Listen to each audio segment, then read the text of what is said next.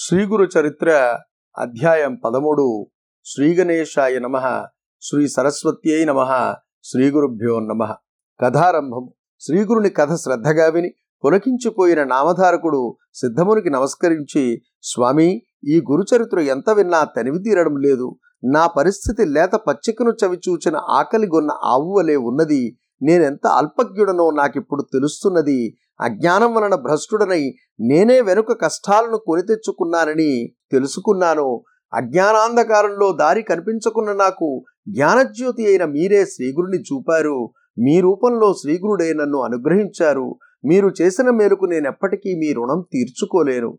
కల్పవృక్షానికి చింతామణికి జ్ఞానమిచ్చిన వారికి ఏమి చేసి ప్రత్యుపకారం చేయగలము? మీ బోధ వలన నాకు సర్వార్థ సాధకమైన నిరంతర గురుస్మరణ కుదురుతోంది.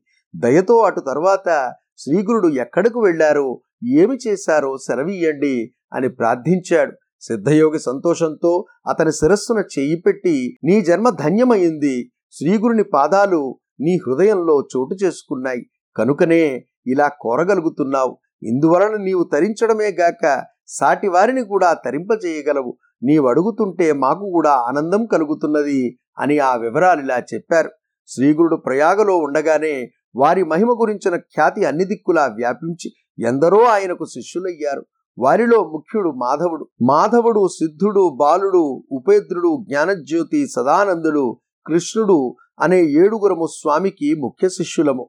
మా అందరి పేర్లకు చివర సరస్వతి అనే బిరుదుంటుంది. శ్రీగురుడు మమ్ములను మరికొందరు శిష్యులను వెంటబెట్టుకుని అనేక తీర్థాలు క్షేత్రాలు పావనం చేస్తూ దక్షిణ దేశం తిరిగి వచ్చి పూర్వాశ్రమంలో తమ జన్మస్థానమైన కారంజ నగరం చేరారు.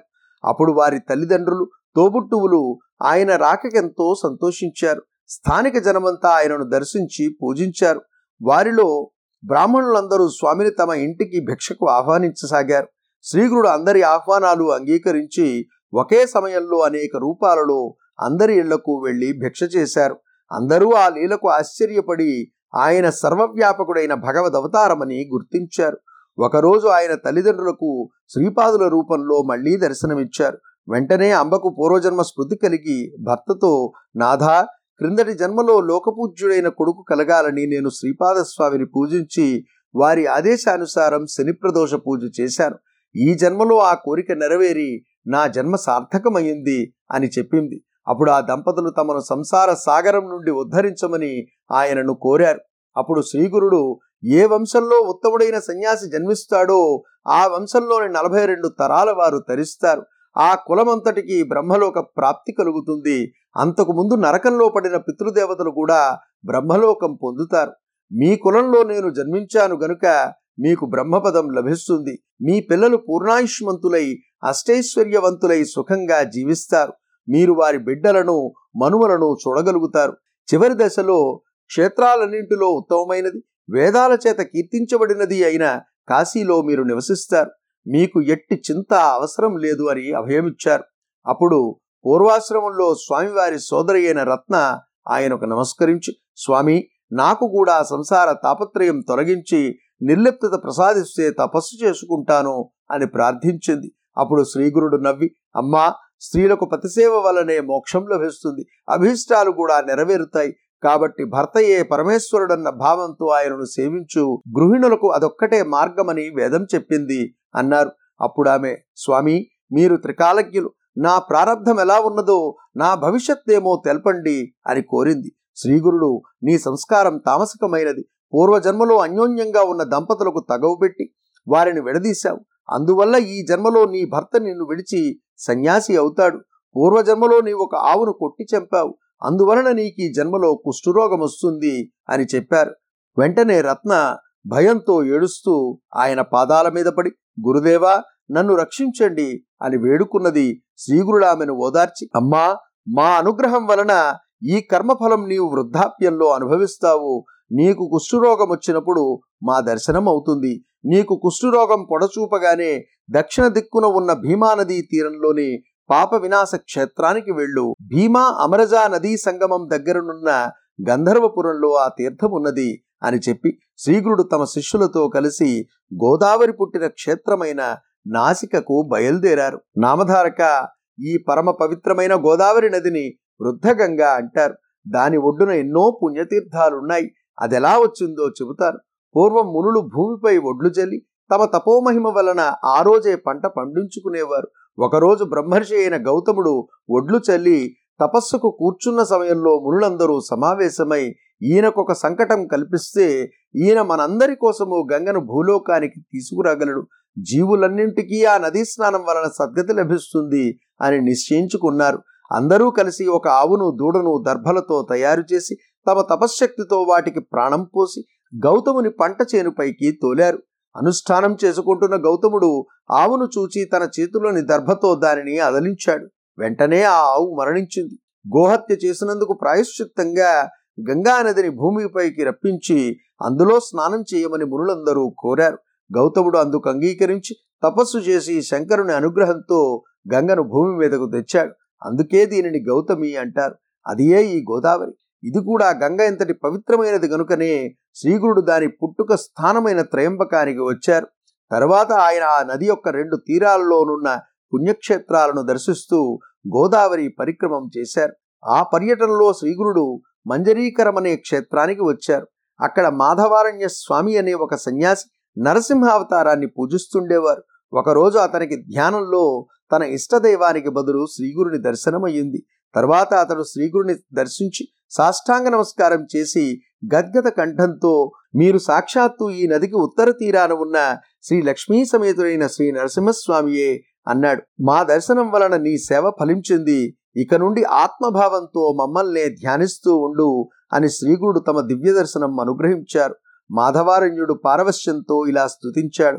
ఓ జగద్గురు సార్వభౌమ మీకు జయము జయము. నరునిలా కనిపిస్తున్నా మీరు త్రిమూర్తి స్వరూపము. లోకాలను ఉద్ధరించే జగజ్యోతి అయిన పరమపురుషుడు మీ పాద దర్శనం వలన కృతార్థుడనయ్యాను. శ్రీగురుడు మాధవారణ్య నీకు మంత్రసిద్ధి అయి నిశ్చయమైన పద్ధతి లభించింది. నీవు నిత్యము మా స్వరూపమైన నృసింహమూర్తికి మానసిక పూజ చేశావు గనుకనే మా ప్రత్యక్ష దర్శనం లభించింది. నీకు శాశ్వత బ్రహ్మపదం లభిస్తుంది అని ఆశీర్వదించి గోదావరి పరిక్రమం కొనసాగించారు. తర్వాత శ్రీగురుడు వాసర బ్రహ్మేశ్వర క్షేత్రం చేరి స్నానానికై శిష్యులతో కలిసి నది ఒడ్డుకు వచ్చారు.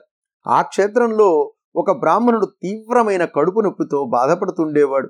అన్నం తింటే చాలు అన్నం తింటే చాలు అతనికి ప్రాణం పోయేంత బాధ కలిగేది. ఒక మహర్నవమి నాటికి అతడు భోజనం చేసి నెల రోజులయ్యింది. ఆ రోజు అతడు కడుపు నిండా భోజనం చేసేసరికి విపరీతమైన కడుపు నొప్పి వచ్చింది. అన్ని జీవులకు ఆధారమైన అన్నం సరిపడకుండా వచ్చాక నేను జీవించడం కంటే మరణించడమే మేలు అనుకుంటూ అతడు ఆ రోజు గోదావరిలో పడి చావాలని నిశ్చయించుకున్నాడు. అతడు తన మెడకు ఒక బండ కట్టుకుని ఆయాసపడుతూ చివరిసారిగా శివుని స్మరించి స్వామి నేను పూర్వజన్మలో పేదలకు అన్నదానం చేయలేదో అతిథులను ధిక్కరించానో ఈ జన్మలో భూమికి భారమయ్యాను. ఎట్టి పుణ్యమో గత జన్మలో చేయనందువల్లనే కాబోలు ఈ జన్మలో కొద్దిపాటి పుణ్యఫలం కూడా అనుభవించలేదు. బ్రాహ్మణుల జీవనమో పశువుల గ్రాసము అపహరించో నమ్మిన వారికి ద్రోహం చేశానో తల్లిదండ్రులను అవమానించానేమో లేక ఎన్నో జీవులకు నివాసమైన వనానికి నిప్పు పెట్టానో తల్లిదండ్రులను విడిచి భార్యతో కలిసి మృష్టాన్న భోజనం చేశానో లేక వధూవరులను చంపానేమో లేకుంటే అన్నమే గట్టని ఈ వ్యాధి నాకెందుకు వస్తుంది ఈశ్వరుని భక్తితో పూజించలేదో లేక నేను సద్గురువును నిందించానేమో లేకుంటే నన్నే దైవం ఎందుకు అనుగ్రహించదు అని పరితపించి నదిని సమీపించాడు. సరిగా సమయానికి శ్రీగురుడు తమ శిష్యులతో కలిసి స్నానం చేయడానికి నది వద్దకు వచ్చారు. ఆ బ్రాహ్మణుని చూచి ఆయన అతనిని తీసుకురమ్మని శిష్యులను పంపారు. శిష్యులు పరుగున పోయి నీటిలో మునగబోతున్న ఆ విప్రుని బలవంతాన శ్రీగురుని వద్దకు తీసుకువచ్చారు. స్వామి అతనితో బ్రాహ్మణుడా ఆత్మహత్య మహాపాపమని తెలుసు కూడా నీవు అందుకే పాల్పడుతున్నావేమిటి? అని అడిగారు. ఆ బ్రాహ్మణుడు స్వామి నన్ను ఈ విషయం అడిగి మాత్రం ప్రయోజనం ఏమున్నది పక్షానికి నెలకు ఒక్కసారి భోజనం చేసినా కూడా భరించరాని బాధ కలుగుతున్నది. అన్నం తినకుండా నేను ఎలా బ్రతికేది? నేను జీవించడం వలన భూమికి భారమే గాని ప్రయోజనం ఏమున్నది? అని చెప్పి కన్నీరు కార్చాడు శ్రీగురుడు. నాయనా క్షణంలో నీ బాధ పోగొట్టగల ఔషధం ఇస్తాను భయం లేదు. ముందుగా నీవు నిర్భయంగా రుచికరమైన భోజనం చెయ్యి అన్నారు.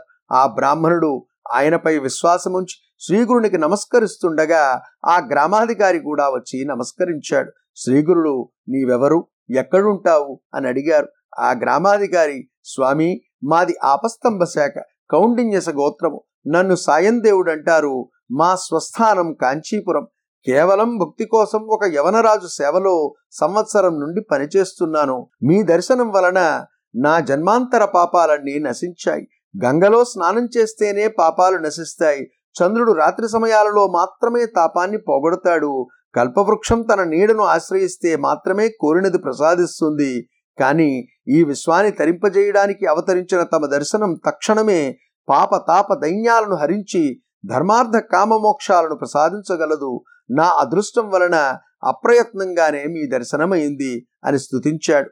శ్రీగురుడు అతనిని ప్రేమగా తమ దగ్గర కూర్చోబెట్టుకుని సాయం దేవా నేనొక మాట చెబుతాను విను. ఈ బ్రాహ్మణునికి ఉదరసూల రోగమున్నది భోజనం లేకుండా ఇతడు ఎలా బ్రతుకుతాడు?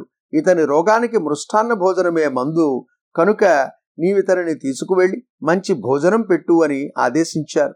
సాయం దేవుడు ఆశ్చర్యచకితుడై స్వామి నెల రోజుల ఉపవాసం తర్వాత నిన్న ఒక్కరోజు తింటేనే ఇతడు ఆ బాధ భరించలేక ఇప్పుడు ఆత్మహత్యకు సిద్ధమయ్యాడు. ఇతనికి భోజనం పెడితే బ్రహ్మహత్య పాతకం చుట్టుకుంటుందేమో అన్నాడు. స్వామి నవ్వి అలా అయితే ఇంకా మంచి ముందు చెబుతాను విను. నన్ను మించిన వైద్యుడే లేడు. ఇతనికి పరమాన్నము గారెలతో కూడిన భోజనమే పరమౌషధము. నీవు సంకోచించక ఇతనిని తీసుకుని వెళ్ళి అలాంటి భోజనం పెట్టు అన్నారు. సాయం దేవుడు ఆయనకు నమస్కరించి శిష్య సమేతంగా శ్రీగురుని కూడా భిక్షకు ఆహ్వానించాడు. అప్పుడు శ్రీగురునితో పాటు అందరము సాయం దేవుని ఇంటికి వెళ్ళాము. ఆ పుణ్య దంపతులు రంగవల్లులతో తీర్చిదిద్దిన మండపాల మీద చిత్రాసనాలు వేసి శ్రీగురుని మిగిలిన అతిథులను కూర్చోబెట్టి రుద్రసూక్తం మొదలైన మంత్రాలు చదువుతూ శ్రీగురుని సర్వోపచారాలతో పూజించారు. శ్రీగురుడు సంతోషించి నీ సంతతి వృద్ధి పొందుగాక నీ వంశస్థులందరికీ మా ఎందు భక్తి కలుగుగాక అని సాయం దేవుని ఆశీర్వదించారు. ఆ తర్వాత ఆ దంపతులు అందరికీ షడ్రసోపేతమైన భోజనం పెట్టారు. శ్రీగురుని కృప వలన ఉదరరోగి అయిన బ్రాహ్మణులకు ఆ భోజనం అమృతంలా పనిచేసి అతని రోగబాధ మాయమయ్యింది. శ్రీ దత్తాయ గురవే నమ. శ్రీ శ్రీపాద శ్రీవల్లభాయ నమ. శ్రీ నృసింహ సరస్వత్యై నమ.